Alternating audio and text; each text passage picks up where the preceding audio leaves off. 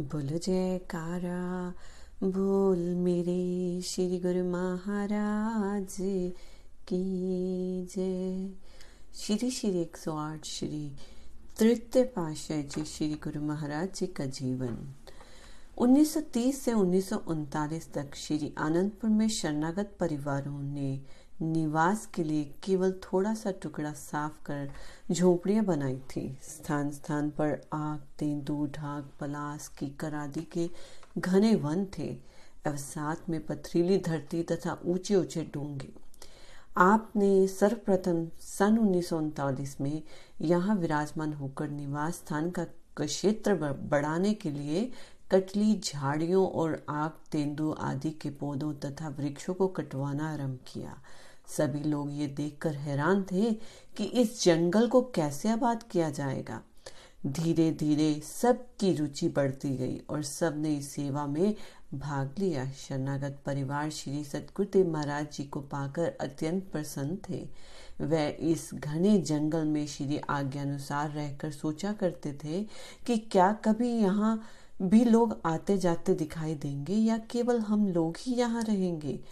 सन 1936 में श्री सतगुदेव महाराज जी तीसरी पाशाह जी ने श्री आनंदपुर में निवास कर, करने वाली बाइया स्त्री साधु वेश में जो थी, कुछ कोड़ी संत आश्रम में बुलाकर विभिन्न स्थानों पर सत्संग प्रचार के लिए भेज दिया।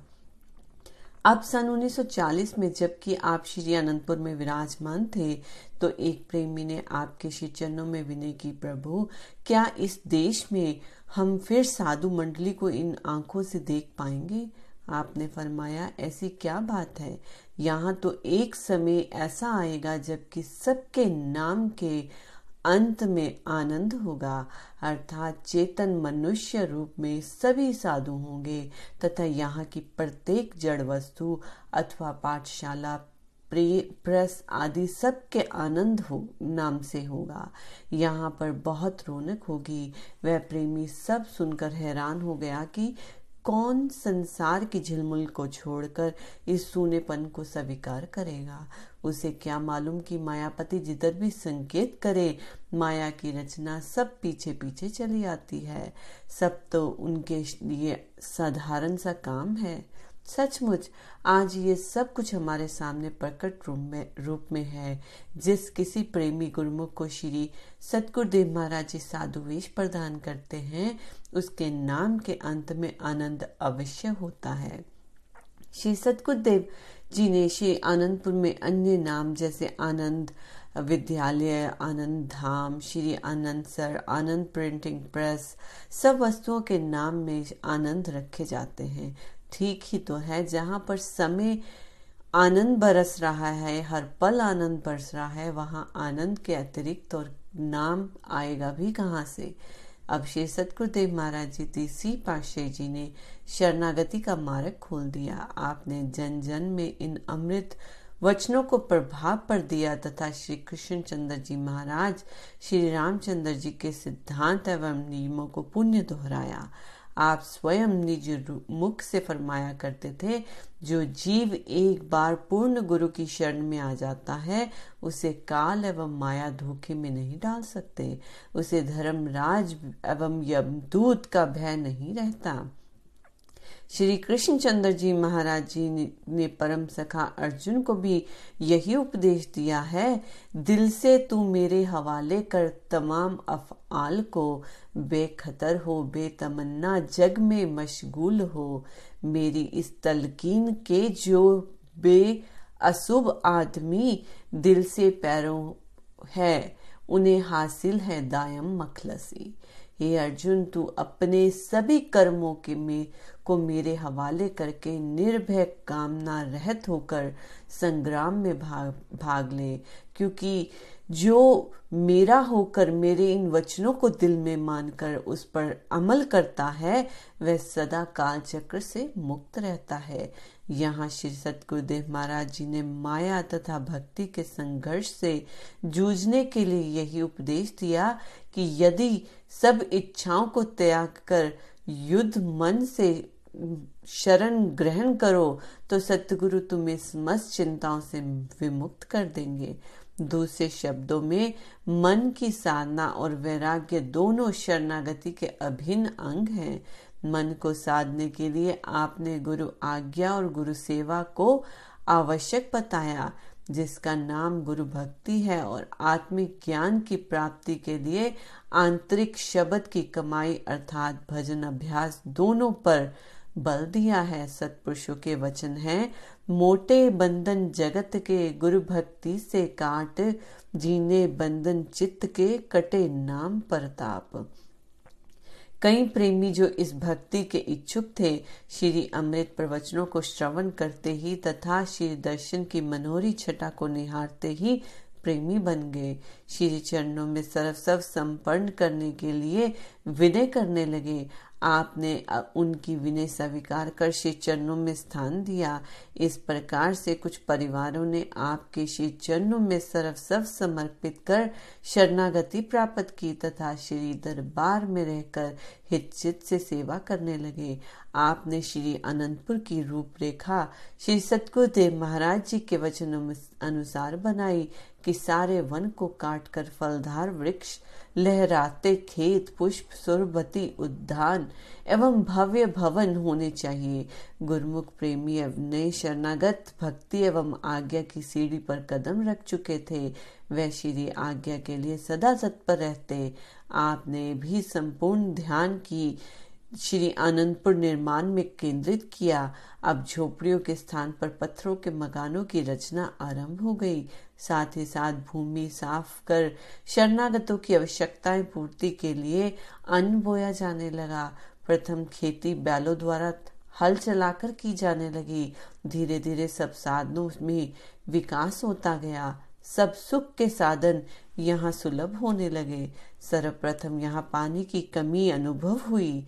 यहाँ एक सरकारी कुआ था जो गर्मियों में सूख जाता था।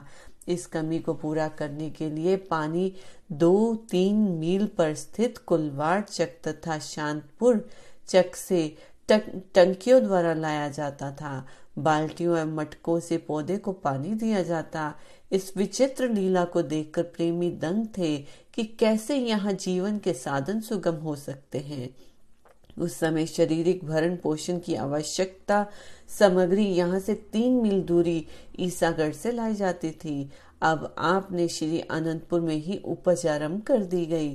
कभी कभी सेवक यदि बंजर और पथरीली भूमि को खोदने से घबरा जाते तो आप उनको उपदेश देकर उत्साह बढ़ाते।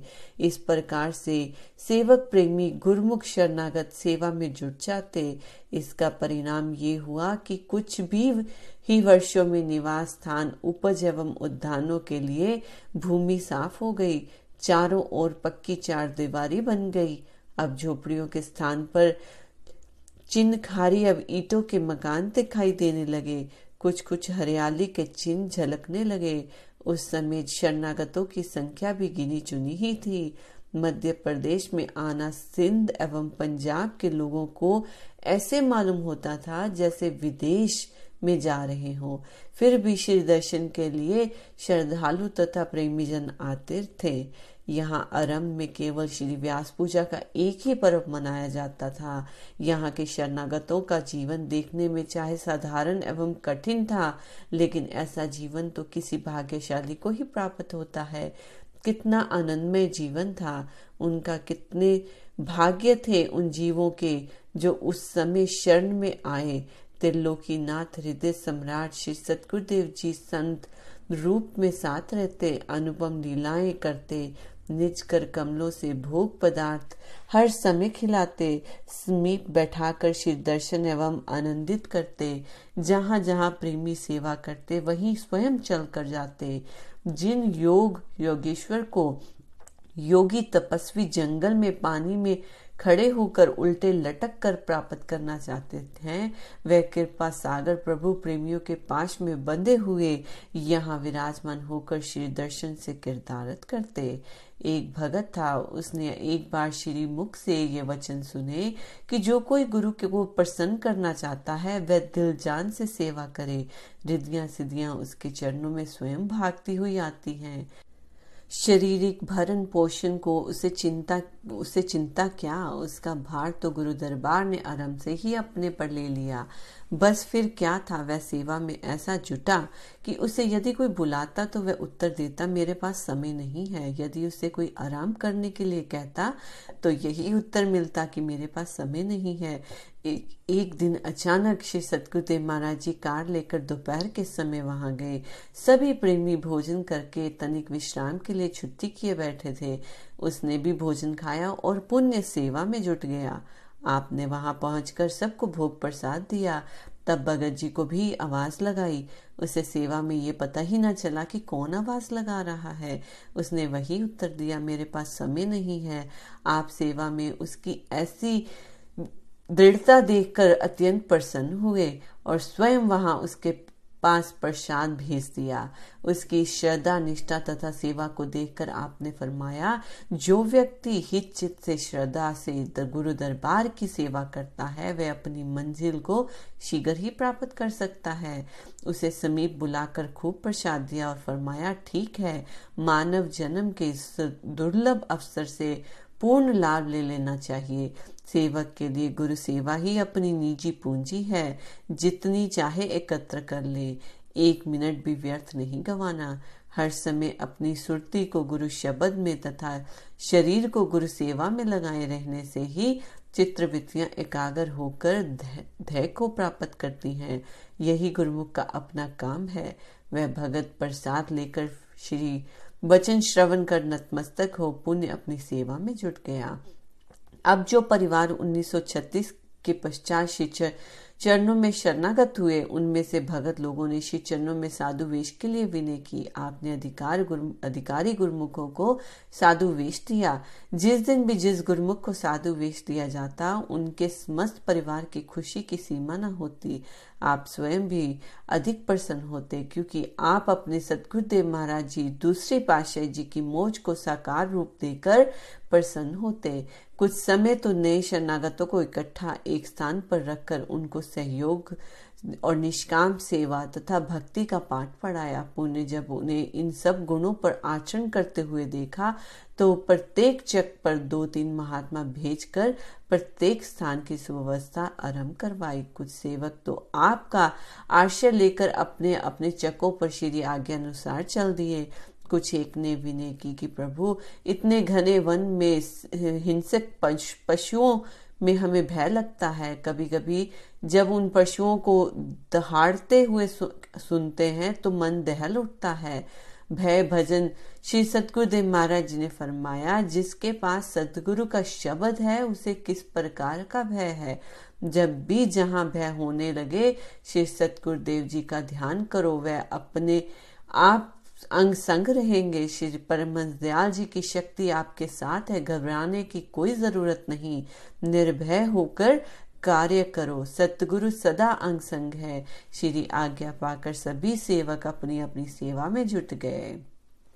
बोलो, जयकारा। बोल मेरे श्री गुरु महाराज की। जय बोलो साचे। दरबार की जय